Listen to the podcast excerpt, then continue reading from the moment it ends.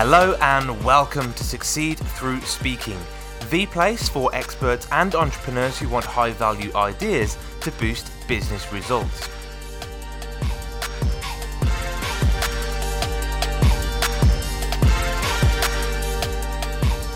Hello, I'm Tom Bailey, and in today's episode, I'll be getting to know Grant Baldwin, who is a sought after speaker, a podcaster, an author, and accomplished entrepreneur. He's also the founder and CEO of the Speaker Lab. So, Grant, hello, and a very warm welcome to today's episode. Tom, thanks for uh, letting me hang out with you, man. I appreciate it. Awesome. Thank you so much for being here. And just out of interest, whereabouts in the world are you right now? I am in uh, at home in Nashville, Tennessee, here in the states. Amazing. Never been, but absolutely on my bucket list one day in the future. Nice. Come visit anytime, man. Thank you so much. Um, do you want to just share a little bit more about you before we do get started? So, Grant has also been featured on Forbes, Entrepreneur, and the Huffington Post, and he's helped thousands of people build successful and sustainable speaking businesses. So, Grant, all of this sounds incredible and very relevant for our audience. The first question I wanted to ask you today is, is, is how did the Speaker Lab first come about? Yeah. So if we go way back in time, I was actually a, a full time speaker for about eight, nine years or so. And actually, before that, uh, I was a youth pastor here in the in the states and was working with students, and it gave me a lot of opportunities to speak. Speaking mm-hmm. was something that I felt like I was decent at. I wanted to do more of. Yep. And at the time, there wasn't really any resources on. You know, there was no books or podcasts or courses or training or anything about how do you actually find and book gigs. And so I found myself just emailing other speakers, just harassing them, stalking them, just trying to pepper them with questions and just figure out, yeah, yeah, but how do you actually book gigs and yeah. who do you speak to and how much do you charge? And so learned a few things and started booking a, a, a gigs here and there. And eventually got to a point where I was doing about 60 or 70 gigs a year Wow. and had a, a, lot of people who were asking me like hey i want to do that i want to be a speaker how how do i how do i do that and so we started doing a little bit of teaching coaching training along the way and that's really evolved into what we do today with the speaker lab so we're a training company and coaching company teaching people how to find and book paid speaking engagements I love it. And a lot of people that listen to this podcast are coaches, solopreneurs, entrepreneurs. And why do you think public speaking is so important for these people in terms of you know raising their profile or growing their businesses?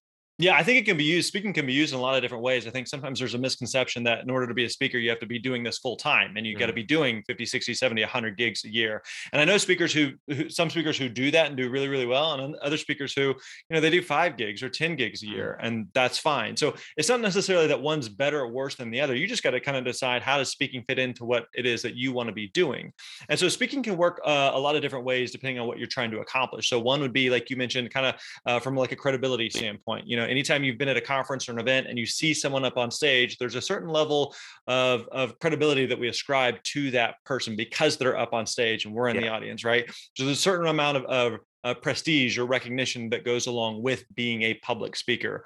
Uh, it's also really good from like a lead generation standpoint. So if you're a coach or a consultant, if you're a solopreneur, oftentimes speaking can be used as a way to to generate leads, to build rapport, connection with the audience, who may then want to work with you on the back end in terms of, mm-hmm. of some type of product or service that you may offer. So so for example, there's a, a client that we had worked with and they were doing uh, several speaking gigs a year and they would do all these gigs for free but they would do that as lead generation for their coaching business and so they generated hundreds of thousands of dollars in their coaching business by speaking at the right type of gigs with their ideal customers that were in the audience. So again even if you don't want to be a full-time speaker you don't want to do keynotes or anything like that that's totally fine. Speaking can still work as a really good uh, business tool I think what you said at the end then was really important. Speaking in front of the right audiences with the right message, um, you know, with the right offers or, or, whatever that is, that that's really important because ultimately, um, you know, you, you could end up speaking to a room full of people that just don't really connect or resonate with your message.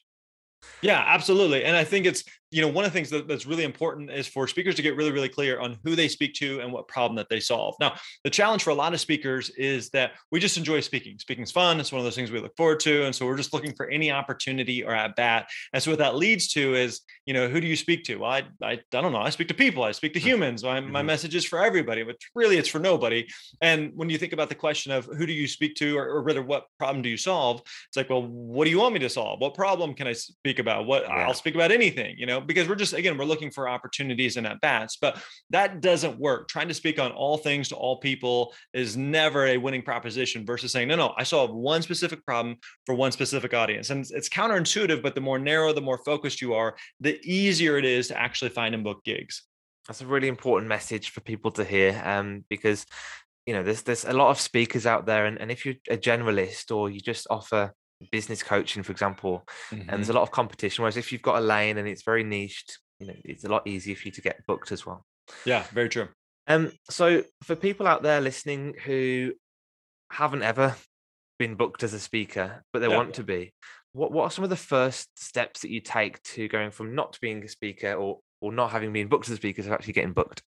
Yeah and so a, a couple things i would say to that. Um, one is that to remember that everybody starts from zero like yeah. any speaker you look up to you admire you respect i think it's easy to to kind of get distracted by like oh look at that speaker that they are so good i can never be that good but realize like there was a point where they had none gigs and then they did their first gig and so everybody starts from from scratch everybody starts from zero it's kind of like you know the first time you record a podcast you know the from podcast one to episode now is like they're night and day because yeah. you, the more you do it the better you get so be cautious in saying like ah i'm never going to be as good as they are therefore i'm never even going to get started. That's not the reality. So make sure that you you just kind of recognize and keep that in perspective. Now one of the things we do inside the speaker lab is we teach our students the speaker success roadmap which is a five step framework that just walks people through how do you actually find and book gigs. And so it makes the acronym speak s-p-e-a-k and so that first step is is what we've already touched on a little bit that s selecting a problem to solve. So mm-hmm. again you have to get really clear on who do you speak to what problem you solve now once you once you're clear on that everything else becomes a lot simpler but yeah. it's easy for speakers to want to skip over that and just think i don't man i just want to speak to anybody and everybody like again that doesn't work. The next part of the process p is to prepare your talk and so to be really really clear on what's the solution that you're providing to the problem that you're going to solve. Now it's also important to note that that that solution can come in a lot of different packaging meaning that it could come in the form of doing a keynote. It could also come in the form of doing a, a breakout or a workshop or mm-hmm. some type of ongoing training. It could be virtual it could be in person it could lead to some coaching or consulting that you could be doing. So don't feel like well i'm you know i don't really enjoy doing you know I, I don't want to be up in front of big crowds or anything i'd rather work with a small group. Great that's fine so yeah. again it's not that one's better or worse than the other you just decide what's the best way to package that solution that you're offering next yeah. part of the process is e is to establish yourself as the expert so two key marketing tools that you need you need a website and a demo video if you don't mm-hmm. have a mm-hmm. website you don't exist people aren't going to take you seriously and a demo video is basically think of it like a movie trailer right you, t- you take like a two hour movie you boil it down to two or three minutes within those two or three minutes you have an idea of who's in it what's the plot what's the theme uh, what's the the genre that the movie's in and the goal of the demo video and the goal of the movie trailer is to make people want to see more. Yeah. So that's the uh, the website and demo video. Next part A is to acquire paid speaking gigs. Now, this is where like we have to do something proactive. The, the mm-hmm. mistake a lot of speakers make is we, we say, okay, I have my website, I have my video, I'm clear on my presentation, my talk, I know who I speak to, I know what problem I solve. And now I just sit back and I wait for the phone to ring. Yeah. And it just doesn't work like that. Like speaking is very much a momentum business. And so you've got to get the ball in motion and get the ball moving. And so having a proactive plan where you're reaching out, following up, and being very strategic and systematic about it, that's a big core thing that we teach our students. And then the last part of the process is K, know when to scale, meaning uh, a lot of people who are interested in speaking are also interested in coaching, consulting, doing a book, doing a podcast, doing a course, doing a YouTube channel. And all those things are well and good, but you can't do them all at once. Like something's going to come first, something's going to come last. So you got to be really, really clear about how does speaking fit into the mix. So again, that's kind of like big picture framework there uh, of what we teach and work with our students on. That, that that's really really useful and I don't I don't need to give you away your secret sauce but just on the um on the video element of that the show reel mm-hmm. And for somebody who's not been on stage before, what what kind of footage do you think it's best for them to try and capture to create something that will land them their first gig? Yeah, because it feels like a chicken egg situation, right? So I need bit. bookings in order to get video footage, and I need video footage in order to get bookings. So which comes first? So a couple things I might recommend here. One is to remember that uh, when you're creating a demo video or a website, you're creating version 1.0, and so do the best that you have, uh, do it with excellence, and improve as you go. And what I mean by that is, as of today, I've had probably seven or eight demo videos, mm, and so yeah. each time I speak, every year or so, I might get better footage. My talk is getting better. I'm more clear on who I'm speaking to and what problem I solve. I'm speaking maybe at better venues.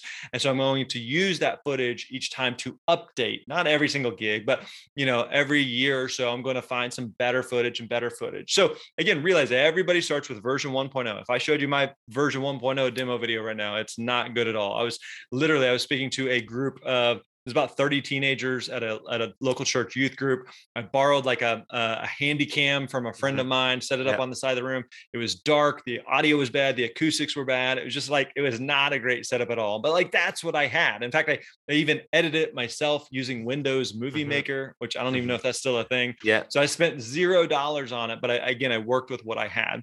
So a couple of ideas if you're going, okay, I don't have any footage, but I want to get going here. What do I need to do? One is that you could find some type of local event that you could speak at for free with the mm-hmm. sole purpose of I'm, just trying to get some footage. Uh, another option, and this is going to sound weird, but this works well, is you could speak to an empty room. Now, yes. if you're going to do this, do this in the type of setting where someone would actually hire you to speak, meaning nobody's hiring you to speak in your kitchen or your bathroom or your bedroom yeah. or anything like that. So you want to go to some type of boardroom, auditorium, theater, uh, classroom, some type of setting where someone would actually be hiring you to speak. And so uh, I'll give an example. Like I remember several years ago, I had a demo video and the entire video is me on stage and kind of like different cuts of, of my presentation and talk but the entire time all you saw was me on stage you had, there was never another person in, in, the shot and so sometimes i would show students that and say hey how many people were in the room and everybody would guess you know a variety of different numbers well actually there were 3000 people in the room but like it could have been 3000 could have been three could have been yeah. nobody you had, you had yeah. no clue because Good you point. never saw anybody else in the in the shot and yeah. so realize like uh, again you, you could do that just using an, an uh, in an empty room and that that can be effective for a version 1.0 Perfect. That's really useful. That, going to answer a lot of people's questions, I think. Um, one question I have that I ask quite a lot of speakers who, who get paid to talk is it's that transition from getting booked as a speaker to actually getting booked as a paid speaker. And sometimes that's an internal transition, a mindset shift, but sometimes it's things you have to do differently externally as well. So I guess what what is that tipping point from getting booked as a speaker to actually getting booked as a paid keynote speaker? Yeah, I, I think the the one thing to to be aware of is there's not like some magical uh, prerequisite that you have to accomplish or achieve and like okay now you've done you know 10 free talks therefore mm-hmm. now on the 11th one you can start charging like yeah. it, it just doesn't work like that and i'd also say there's actually there's there's nothing necessarily wrong with doing a free gig as long as big caveat here you know why you're doing it meaning yeah. that sometimes there's that doing free gigs can get a, a bad rap well you're not a serious or professional or real speaker if you're doing free gigs no absolutely i would still today at this moment do a free gig mm. for mm. the right type of audience and for the the right type of, of setting. So free gigs aren't necessarily a bad thing. Um, but again, to your question and to your point there, you there is a mental shift there that as a speaker, we are providing something of value, and so it's important that we ex- eh, that we receive something of value in exchange. Now, sometimes that comes in the form of a paycheck, ideally, but again, there's other ways that that an event planner or an audience can provide value to to you, whether or not you got paid. Meaning, like for example, let's go back to let's say you're a coach and you go speak at an event and you they don't pay you to come speak at that, but let's say you pick up two or three or four clients from the audience mm-hmm. that are worth maybe thousands of dollars. Like all yeah. of a sudden, like that one event is worth perhaps you know ten thousand dollars or more. That yep. may be way more than what an event planner could have paid you in the first place. So you got paid from doing that event, but it looked a little bit different than yep. maybe what you assumed in your mind it was going to be. So again, there's a lot of different ways that you can you can quote unquote get paid to speak. Uh, but again, the important thing is to remember that you are providing something of value, and it's okay and necessary for you to receive something of value in exchange. Yeah, that's a, that's a really good point. And a lot of people just starting out as well. It's and I get a lot of this from interview guests is that thing around value. Really think about who's sat in the room and what's that one piece of information or what's that thing that they can take away with them um, from your talk that they can then utilize in their life. And the more value you provide, the more you can charge effect- effectively is, is what I've been told from other speakers. Yeah, yeah, absolutely. Um, so Next question, and quite a topical one. We've we've just come off the back of a global pandemic, which pretty much wiped out speaking um, in, yeah. in person. So, well, I guess first of all, how did you transition d- during that period, and, and, secondly, has it changed the, um, I guess, the environment in which speakers can operate in now? Yeah, they it has dramatically changed things and actually for the better. Now, this is going to sound crazy, but hang with me. But COVID is one of the best possible things to happen to the speaking industry. And here's what I mean: is prior to the pandemic, virtual speaking wasn't really a thing. Mm-hmm. It, was, it, was, something that a few speakers did, a few event planners did, but it wasn't anything that anybody really took seriously. Uh, and so then COVID hits, and all live events shut down. Nothing happens. I, I know a lot of speakers who had uh, full calendars to nothing just literally yeah. within a matter of a couple of days. It was a really scary time for the speaking industry. And so, because uh, nothing existed in terms of in person gigs, then the only game in town was going to become virtual. And what we're seeing now, as we fast forward a couple of years, is as live events have come back, they're not coming back in replacement of virtual events, but they're coming back in addition to. And so, what that means is, is now there's a whole new opportunity, a whole new uh, set of opportunities that exist with virtual speaking in addition to in person. And there's also a lot of hybrid opportunities that exist. So, for example, uh, one thing we see a lot right now is you may go and do a keynote for an audience uh, and then for the next three months maybe you do once a month or twice a month zoom calls to help yes. implement and yeah. apply what it is that you talked about in the keynote and so what that means is it creates new opportunities and revenue opportunities for speakers that largely didn't previously exist and because at this point we're also accustomed to zoom and accustomed to virtual speaking it's something that event planners can wrap their minds around and can see the value of and so we see that maybe before let's say you let's if i go back several years where I was doing 60, 70 gigs a year, there's probably 60 or 70 standalone individual events and individual clients that I was working with. Whereas now maybe I'd only have to work with 10 or 15 and I could do more with them over an extended period of time between virtual and in person. The other thing that's really good with virtual uh, that that seems obvious, but uh, is you don't have to get on a plane. Like mm. uh, you know, if you're traveling yeah. a lot, like it's just it's it's a grind. It's tiring. I'm I'm married to my high school sweetheart. We got three yeah. daughters. I don't I don't like being on the road all the time. Yeah. And so if you can do a gig and still be home and be able to to make an impact beyond just you having to get uh, on a plane and go somewhere, uh, that's really impactful as well. So again, uh, the pandemic was a was a bad thing in a lot of ways, but uh, hindsight at this point, you know, two and a half years later, it's been a really good thing for the speaking industry.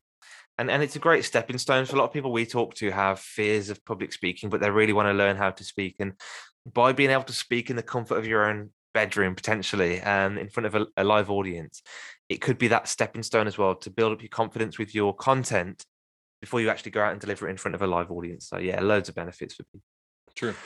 Um, so this has been so useful. I've personally got a lot of value out of it. And I know our, our audience will as well. And the last question from me is where can people connect with you online if they want to either find out more about your training or in fact book you as a speaker?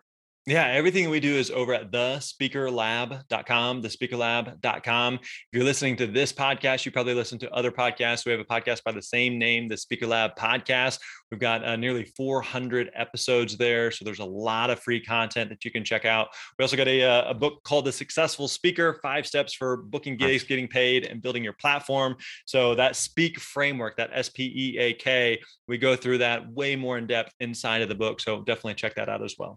Love it, Grant. And what I'll do is I'll add the links in the show notes to all of those as well, so people can click on them and dive right in. So thank you again so much for your time today. I really appreciate you coming along and sharing such great value with our audience. Thanks, Tom. I appreciate it, man.